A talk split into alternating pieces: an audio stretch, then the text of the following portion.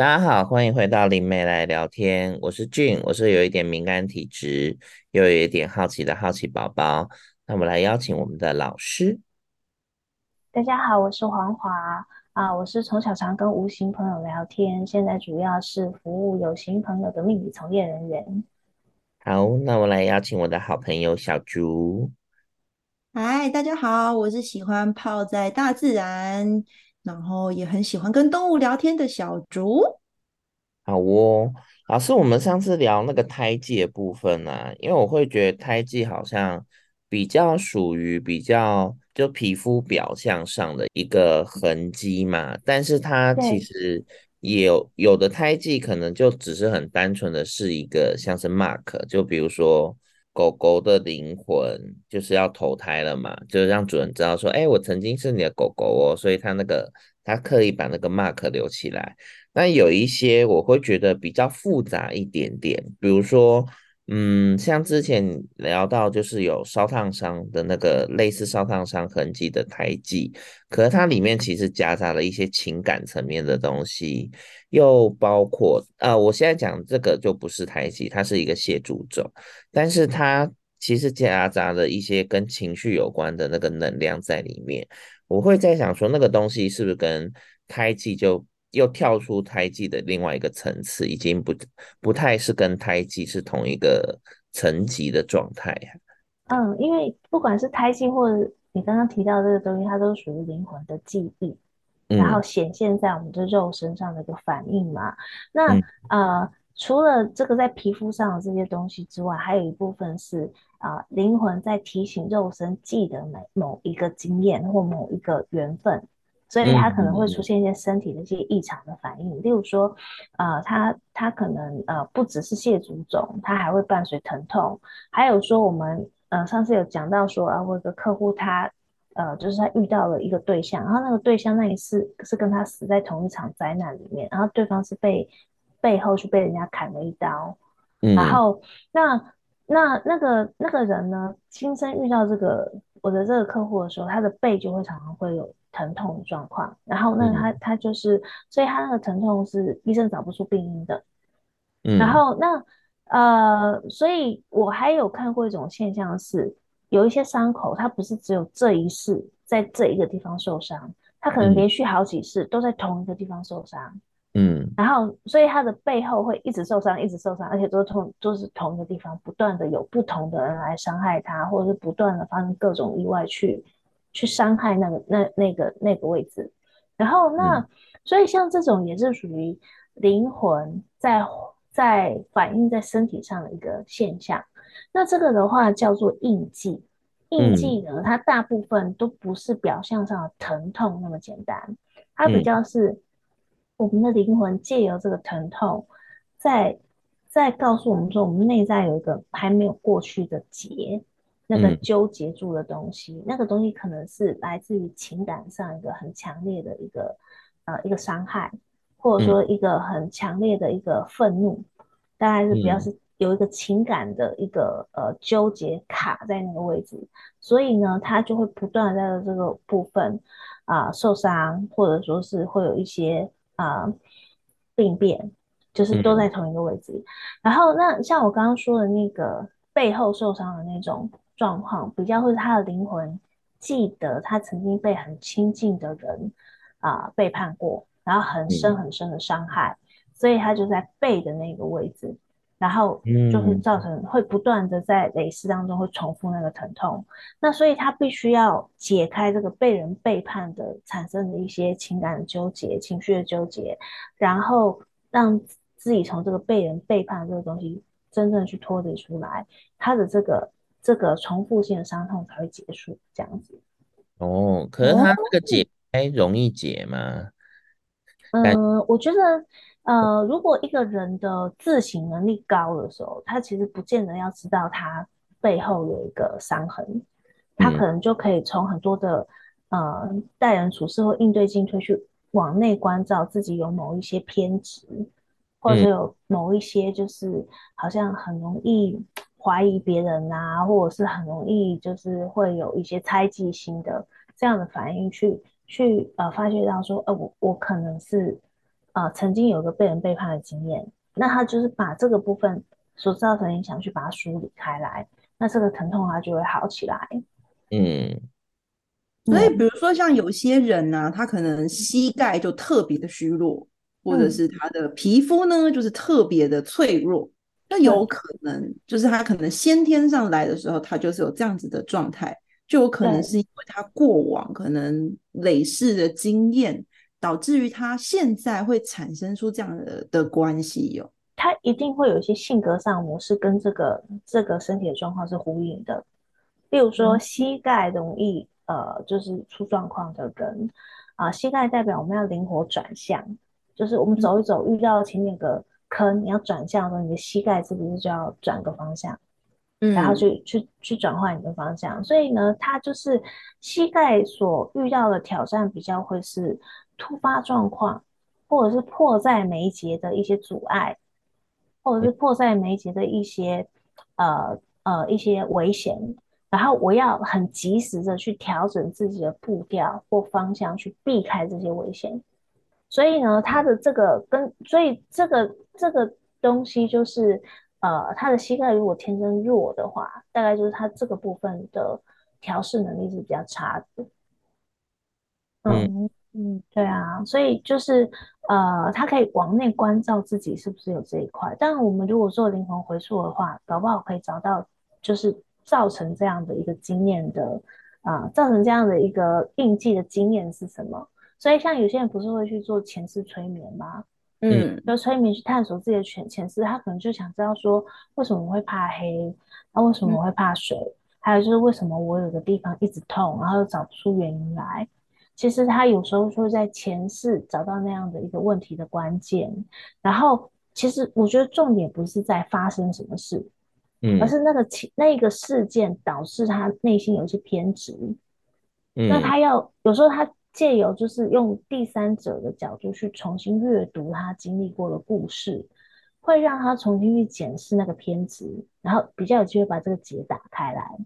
嗯，所以其实过往的回溯的冥想啊，其实对于比如说你可能你自己永远都搞不懂为什么你永远会有一些地方会疼痛。或者是说，明明就这个地方不舒服，可是怎么样检查都检查不出来的，他反而可以有这样子的形式去了解说，哎、欸，到底是什么原因导致于他这样子的症状，对不对？对，没错。可是我觉得重最重要的是当事人阅读前世的时候，他的心态要正确哦。嗯，他的心态要很正确，不然的话，有我也曾经有一些客户让我有个不太舒服的经验。就是他们可能是一对情侣一起来做回溯，那他们透过我看到他们的前世，因为他们有一些相处上的困难，可是两个人又分不开。那我其实是不知道他们的状况，我就直接帮他们读前世。然后读的时候，我就讲到一些他们过去可能有些误会，然后呢有一些啊阴错阳差，所以导致的一些遗憾。然后那所以这个可能女生对男生有个很强烈的怨怼。然后那男生呢，会有一种愧疚，然后还有一种很无能为力的感觉，因为那个事情并不是他愿意去做的，可是他其实很爱这个女生，所以他每一次都会再找到这个女生，想要弥补。但是因为这个女生她一直没有办法放开她当时的那种钻牛角尖还有偏执，所以他就会折磨那个男孩子。然后那可是我跟他们讲了这个前世以后，她回去以后的反应是，他会怪她男朋友说，就是因为你上辈子对不起我啊，谁叫你要爽约啊？他会拿着这个前世的故事去继续去索讨，然后继续去惩罚她的男朋友。哎，然后所以像这种情况的话，她阅读前世对她并没有任何的帮助，所以她从这边所产生的她的自己一些呃精神状况，或者说他的病痛状况就没有办法得到缓解，因为他其实没有用一种健康的心态去去看待这些讯息，这样子。嗯，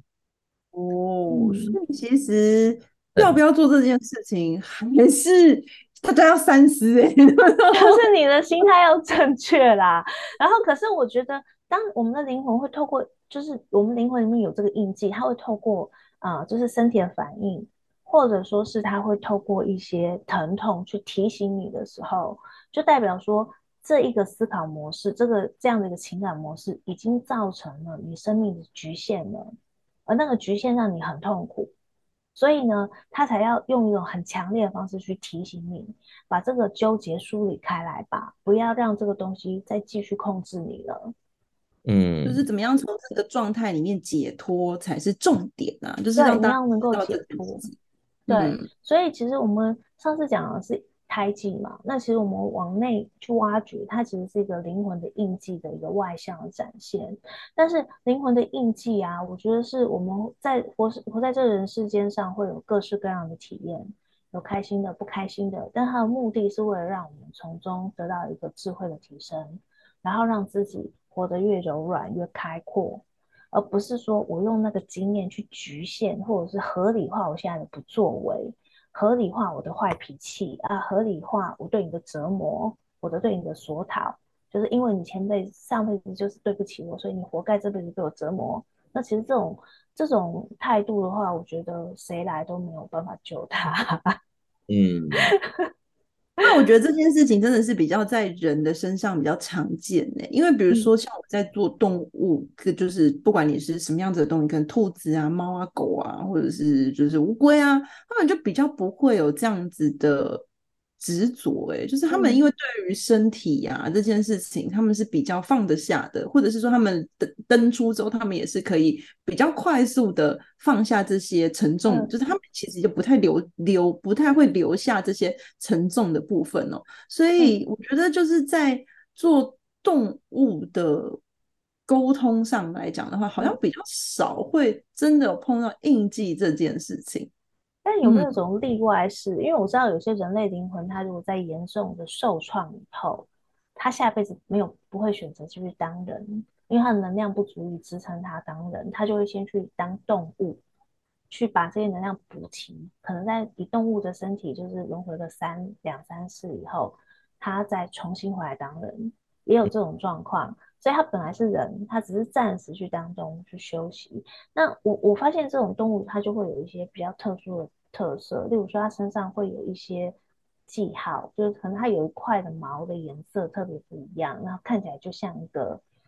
记号，或者是甚至是一个纹身，或者说是有点像一个伤口的疤的那个东西。然后，嗯、那你有看过这种动物吗？就是你在跟它沟通的时候，会觉得说它好像。讲话的方式，还有认知事情的方式，跟那种笨笨的动物不一样，它特别的聪明，这样子。我觉得这个就跟我儿子有很大的关系，因为我每次在跟我的猫儿子讲话的时候啊，我都觉得他就是他从小我就觉得他像个人，他真的不像一只猫。然后他手上啊，先天上他的手腕就是有一块是没有什么毛的，哦、对。然后，但是我小时候问他的时候，他都说没有啊，就因为他是他是我就是捡回来的嘛，就是我们捡回来的。但他捡回来的时候，他手上就有这一块是特别没有毛的。但是我的确去问他说：“你手上这里怎么啦？你是受伤啊，或什么之类的？”但他都说没有、欸，哎，他都没有受伤。那所以对他就是前世带来的。那所以你猫儿子，你跟他沟通的时候会觉得他的。观念或者是他的想法会跟一般动物不一样吗？不一样哦，就是比如说，就是一开始我在跟他聊天的时候啊，像因为他现在年纪就越，比如说他那时候才呃已经八岁啊，已经进入所谓老猫的状态咯。然后啊，我就会跟他讲说，哇，你现在已经是老猫了，那。我就跟他聊天的时候，我就说哇，以后如果你走了，妈咪会很难过诶，如果妈咪没有你怎么办啊？什么什么之类的这样子。然后他就跟我讲说，他就一脸这样子很疑惑，然后看着我就说，我现在还在啊。你想那么多干嘛呢？我说对啊，你想到未来是怎么样的时候，他就说，那你为什么不？他反而会提醒我说。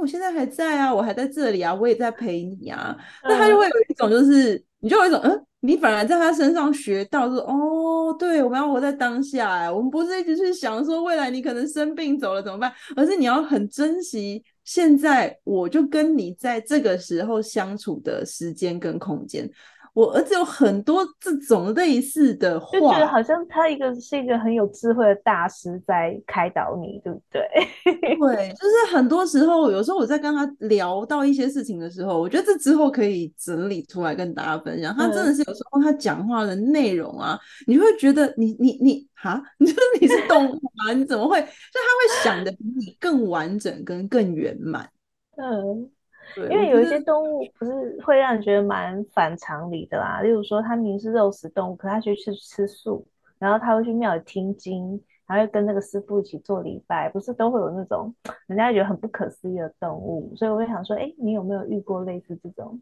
猫？有，我还有我还有碰过一只猫也是这个样子，那一只猫很有趣，嗯，它没有出事，它没有出事，它是生病，它生病生的好严重，但是它就是说。那是生病这件事情呢，那是身体的事情。但是我的灵魂呢是自由的，我的灵魂呢 是自在的。我每天呢还是很开心。我肚子饿的时候我就吃，我肚子不饿的时候我就不吃。我每天就是要去享受这些阳光啊、空气呀、啊，然后我要跟我主人在一起这样子。就即便他都很重病哦，可是他每天精神都超好。那他的数。字啊，都是那种就是红字啊，然后医生说哇，他这样真的真的不行了，就是，可是你都会觉得他每天你在跟他，就是他他主人会找我跟他沟通嘛，我都说，可是他的精神很好哎，然后他主人就说、嗯、对呀、啊，他也觉得他精神很好，就是他一样跑跳，一样上下楼，可是他明明就。数值上啊，就是已经很差劲了，就是他的那个数字，一直都说哇，这是很差，这个红字，这个危险哦，这个评为这样子，就是 他所有的数值都是在很不好的状态。可是你每次跟他是跟他沟通的时候，你都会觉得他的精神状态是饱满的，嗯嗯，他完全不受这些外在的影响，他反而会告诉我说，我就是要享受我每一天的生活啊，嗯。太在意他身体上的这些病痛感，我觉得也很有趣。嗯、对啊，就是想得开的灵魂。嗯嗯，但的确就是这在动物上觉得比较少见了。嗯、就是回到人身上的话，就真的印印记这件事情就会比较明显的，可能可以被看见吧。嗯嗯，我在想是，我觉得的灵魂也比较洒脱。跟它本身也不像人类的灵魂的结构体那么复杂，他们本身，他们本身就不会刻意把一些印记带在身上。嗯，啊，对，有可能也是带不住。我猜有可能不，嗯，因为第一个要形成印记，它需要很强大的一个你过不去的情绪。嗯。啊、呃，可能是伤害，嗯、可能是啊、呃、那种怨怼，可能是愤怒或懊恼，或者就是这种呃伤痛啊，就他一定要很强大的一个呃心灵的能量，然后他可能是健康的或不健康的，它才会形成印记。可是因为动物它的心灵的能量其实没有像人心灵活动那么的饱满，那么的复杂，所以它很难形成这样的一个印记。哎，它只会记得这个人对我很好。他都会保护我，给我吃的。然后，所以有一天他去转世的时候，例如说他变他他变成有一天变成人类的灵魂，然后投生为人的时候，他在遇到他那时候的啊，跟他一起生活过的人类的时候，他会觉得哦，我可以信任他，我可以跟他交这样子。嗯，所以其实有时候可能是真的是动物，它的结构体也不适合像人类的身体这样的。结构体，所以他可能在下来的时候，他其实这些东西可能都被放在旁边的 就是他当下就没有那个纠结，所以没有记在灵魂里面变成一个印记。嗯、因为印记它一定要伴随一个很强烈的情感的一个纠结的记忆在里面，这样子。所以它可能变成动物这种量体的时候，就是量体跟人的质量就不一样嘛，所以它可能在。这个部分也有可能是因为这样子，所以我们的确我不太会观察到动物会有印印记这件事情的反应。对，即便是像我儿子手上这样子有一个毛脱掉的地方，可是他我从来不觉得，他从来不觉得他手上这里有什么问题。嗯，对，嗯，哎，那像人类在遇到他自己的印记啊，他如果印记这件事情去克服，或者是。圆满了，那他是不是在人生的际遇或者是人生的旅程上，会有一个很大的一个不一样的地方？若以灵魂，会那会，那就等于说你穿越了你的一个灵魂中纠结的障碍还有难关，你穿过去之后，嗯、能量会变得，呃，形我会形容说灵魂就变得更大一点点，当然不是真的大小啦，就是整个能量的亮度就会变变亮，然后这个能量会变强，所以影响力还有扩散力就会变大，嗯、所以呢，就是当人可以真的去穿越。那样一个前世留下来的一个东西，然后穿过去之后，他人也会变得有点像是格局打开了，然后变得更开阔这样子。嗯，所以像这样子，如果你穿越过去的时候，是不是疼痛感的部分也会也会消除哦？就会很久没有痛了。对，嗯、就是嗯，我觉得这个有点嗯疼痛哦，它有时候用经络学反而可以解释。经络学，对，就是我我一个朋友是专门做推拿的，他有解释给我听。他说，那个一个人的心境哦，会反映在姿势上。其实就是我们不是有说那种呃，人家说什么测谎，看你身体摆什么样的姿势就可以啊、呃，就是可以知道你内心在想什么。因为我们的潜意识的反应会反映在身体上，嗯、所以我们会呈现某一个姿势，而那个姿势就会造成经络在某个地方可能塞住。或者是被过度的拉伸，类似，然后或者某个地方，嗯，就是或者是粘连，所以呢，久了之后呢，那个疼痛就会累积在那个那个经络不顺畅的地方。那当然，那个推拿师可以帮你把粘住的经络推开。可是如果我们内心的状况没有改变，我还是会做那个姿势，我会让自己一直沉浸在一个不舒服的姿势，所以那个地方又会重新粘连起来。所以推拿师就有赚不完的钱，哦、因为你隔这段时间就要去进场维修，你又把它 操坏了，这样。哎，其实也很有趣耶。比如说，就是为什么这好像也可以应对到，比如说我们永远都会。比如说像我的话，我永远都会肩颈酸痛。对，我的肩颈酸痛，比如说不不不，当然可能跟我的工作有关，但是我就觉得好像就是因为我的工作也都是因为就是这的工作就是你就一直要用电脑，所以当然肩颈的部分就会比较紧。可是我就觉得我的肩颈酸痛的那个，比如说别人去推拿完，他可以撑一个礼拜啊，两个礼拜，那我可能一个礼拜我就开始哦，我肩颈好像又回来了 这样子。就是肩颈痛，它在心理上的。的一个运作是说，你自我要求很高，嗯，你不太允许自己犯低级错误，或者说，嗯、呃，就是忘了给人家的承诺，然后造成别人的困扰，所以你会承担别人的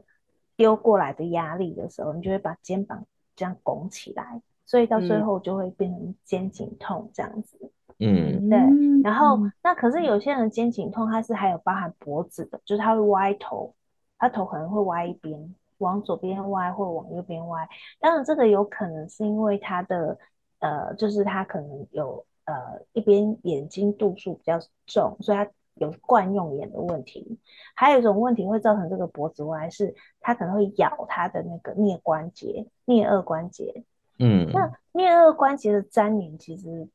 会整造成整个姿势的歪斜。就例如说，你都只咬右边。然后呢，你的左边没有咬，啊，咬久以后，右边这边会粘连哦，粘连了以后就会造成我们的颈椎的一二节会歪掉，所以那个部分如果歪掉的话，很奇怪，你觉得自己是正的，但其实你是歪的，就是你的身体会判断失常，所以你，所以我们就会整个这样子变成 S 型的歪，对，那可是为什么会咬右边，或者是为什么会咬左边？它其实也是一个心理上的症状。例如说，有些人他会，你你可以，我们都可以试着，就是把嘴巴张到最开的时候，你可能会突然听到有某某一边有那种好像橡皮筋被拉 开的啪的那种声音，那个就代表你那边是粘连的。然后有时候就是你，它还分两阶段，第一阶段左边爬啊，第二阶段右边爬，就两边都粘连。对，然后那像这种粘连的话，它代表是做决定，就是我们会咬牙关的人，就常常都在做决定。然后呢，而且就是可能我们不太允许自己做错决定，所以我如果是处在一个常常都要做及时的判断，然后要下决定，然后要下决策的人，我可能就会咬那个牙关。对，所以有没有你们两个有这个状况吗？就一直咬，然 后所以好像是打哈欠，下巴还有抽筋嘞。对啊，那如果像那种吗？下巴这里啊，就是一个很细的位置抽筋。抽筋。那如果像那种半夜会磨牙的，是不是也是类似这样的状态？就是睡着的时候一直在咬，一直在咬。那个叫难以下决定会磨牙，就是说我可能有选择困难症的人比较会有磨牙的问题。他的梦里 面是想，我到底应该要决定这个，要往这边决定还是往那边决定？然后他就没有办法，没有办法做出判断来，他就会磨牙。嗯，然后那可是除了磨牙之后之外，我还听过有客户说他有个很特殊的症状叫张口症。他他只要一放松，他嘴巴就会打开，哦、他会自然的打开，可是他没有发现他自己是打开的。嗯，对，所以就是这个也跟做决定有关，就是他很习惯被人决定，哦，他就等别人告诉他要怎么做。对，现在就、啊、嘴巴会是开开的，对，掉 对啊。嗯，那这样子其实也很有趣，就是说，其实人呐、啊，你的就是不管是你过往的经验，或者是你用你过去可能累世的的的的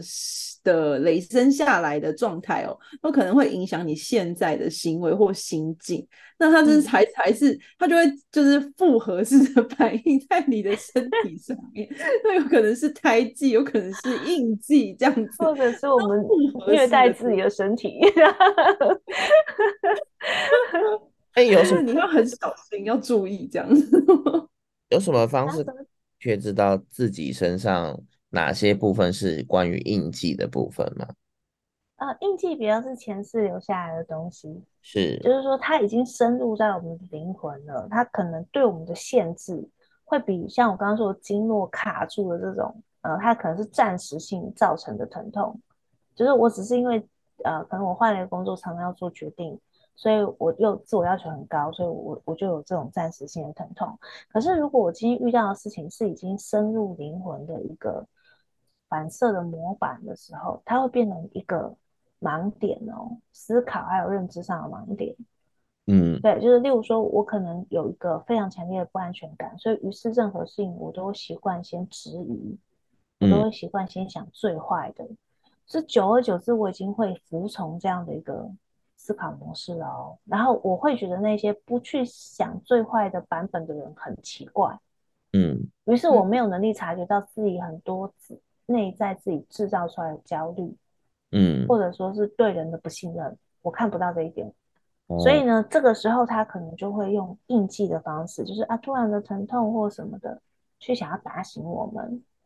哦，所以判断的方式应该是你你对于这件事情的感受的长短吧？就是假设说这件事情可能在你的生命里面会重复、重复、重复、重复出现的，那可能有可能就跟印记有关。那他可能比如说只是因为你短期换职。然后你有类似这样子的行为，或者是你有类似这样的疼痛感，嗯，所以他可能，但是你可能换了工作之后，你就不会了，或者你换了环境，你就好了，这样就好了，就就康复了，这样子，那就是可能是短时间的。但他如果已经是深入灵魂的一个反一个一个惯性的模式的时候，那我们这其实我觉得，通常这时候人是没有自觉的。嗯，他是以他根本没有发现自己的这样的个性，就是导致他人生很多的挫折还有遗憾的根源。嗯，这个很麻烦，因为人没有办法用上帝视角看自己嘛，对不对？这是正常的。所以我们的灵魂想要提醒我们克服这一点的时候，他就只能够用这种啊，可能让你痛一下，而且还找不到原因，甚至严重的话，他可能就让你某个器官天生就是弱。或者说造成一个骨骼的问题，就是生出来的时候，你这边就是呃骨骨骼就是没有长好，就用这样的方式去提醒你说，你必须要面对自己的某个心理状况，这样子。那其实啊，我觉得印记就是我们刚刚讲的这个印记啊，其实跟有一个词的。状态也很类似，然后那个我那个词叫印痕，它一样也是在那个印记跟印痕的差别。那印印记跟印痕，印记是我们刚刚讲到的，就是类似像这样的疼痛啊、不舒服啊。但是印痕呢，其实跟这个状态很类似，对不对？对，印痕它比较是在气场外面的一个呃伤痕，气场的伤痕。嗯，它比较它的工作是有点像吸引那个外缘来到我的生命中。然后陪我去做一段体验，然后等于说它是一个讯号发送器。嗯，那个讯号发送，例如说我今天是一个，呃，我今天是一个，呃，我今天要体验的是我怎么样从一个被人家呃苛刻虐待的角色，学会我要为自己的生命负责。然后拒绝别人再这样对待我，我要学这件事情，那我是不是要先被人虐待，嗯、我才能够学拒绝嘛？